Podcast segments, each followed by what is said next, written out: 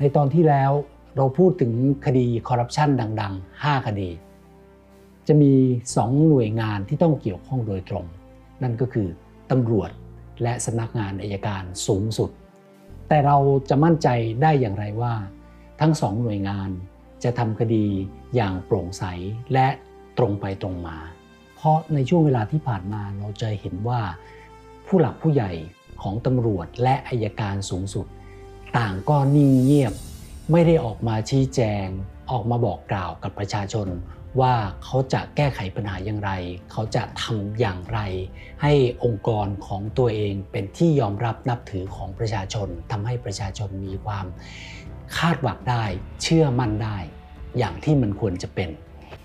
สำหรับตำรวจ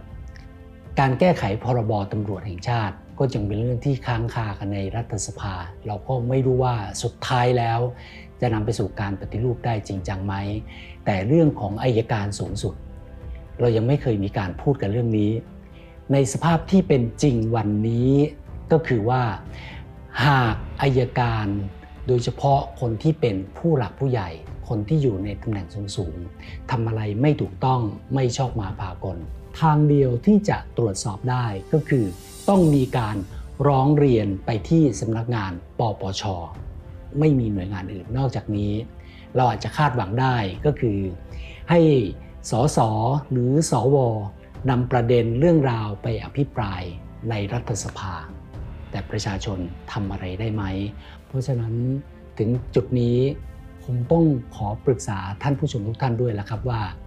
เราจะทำยังไงกันดี เพื่อให้เกิดการเปลี่ยนแปลง เพื่อให้เกิดการปฏิรูปครั้งใหญ่ ในสำนักงานอายการสูงสุด และในสำนักงานตำรวจแห่งชาติ ในส่วนขององค์กรต่อต้านคอร์รัปชันเอง ในช่วงเวลาไม่กี่เดือนที่ผ่านมาเรามีการออกแถลงการที่เกี่ยวกับตำรวจและอายการอย่างน้อยสองฉบับ ครั้งแรกก็คือเมื่อเกิดกรณีสั่งไม่ฟ้องคดีบอสกระทิงแดง และฉบับที่ 2 คือการท้วงติงเกี่ยวกับการแต่งตั้งโยกย้ายข้าราชการอายการชั้นสูงที่มีมนทินหัวหมองว่าเป็นไปตามหลักทันมาพิบาลแล้วหรือไม่ แถลงการทั้งสองฉบับ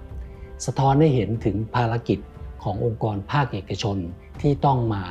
ชี้ประเด็น และเรียกร้องความถูกต้องความชัดเจน ในการทำหน้าที่ของข้าราชการในองค์กรอิสระ ถ้าย้อนประเด็นไปในเรื่องของการปฏิรูป แน่นอนว่าการปฏิรูปตำรวจ เราเห็นความคืบหน้าบ้างเล็กน้อย หลังจากพูดกันมา 30 ปีก็คือ มีการเสนอร่างพระราชบัญญัติตำรวจแห่งชาติ ฉบับใหม่ เข้าสู่การพิจารณาของรัฐสภา หลายฝ่ายที่ติดตามศึกษาการปฏิรูปตำรวจ ชี้ว่าร่างพระราชบัญญัติฉบับนี้ เป็นฉบับแปลงสารหรือฉบับตัดต่อก็คือ มันไม่ได้มีสาระที่จะนำไปสู่การเปลี่ยนแปลงตำรวจได้อย่างจริงจัง หากแต่ว่าการปฏิรูปในส่วนของอายการ ตรงนี้เรายังไม่เห็นทิศทางนะครับ เพราะว่ารัฐธรรมนูญ ฉบับปัจจุบัน เพิ่งกำหนดยกสถานะของอายการสูงสุดให้เป็นองค์กรตามรัฐธรรมนูญ ก็คือเป็นองค์กรที่มี ความพิเศษสูงกว่าหน่วยราชการทั่วทั่วไป ดังนั้นเราก็คงต้องมาดูอีกเหมือนกันว่า จะมีทิศทางในการปฏิรูปอายการสูงสุดได้อย่างไร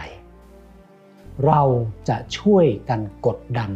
ให้เกิดการเปลี่ยนแปลงครั้งใหญ่ เกิดการปฏิรูปในสถาบันตำรวจและอายการสูงสุดได้ด้วยวิธีไหน ในส่วนขององค์กรต่อต้านคอร์รัปชัน ยังเชื่อว่าแนวทางสำคัญคือ ต้องทำให้สถาบันทั้งสองนั้นดำรงอยู่ได้ด้วยความโปร่งใส รับผิดชอบตรวจสอบได้ ทุกคนสามารถติดตามดูและฟังย้อนหลังได้ ไม่ว่าจะเป็นทาง YouTube, Podcast, Podbean และ SoundCloud พิมพ์ชื่อรายการ Act Now และในทวิตเตอร์และเว็บไซต์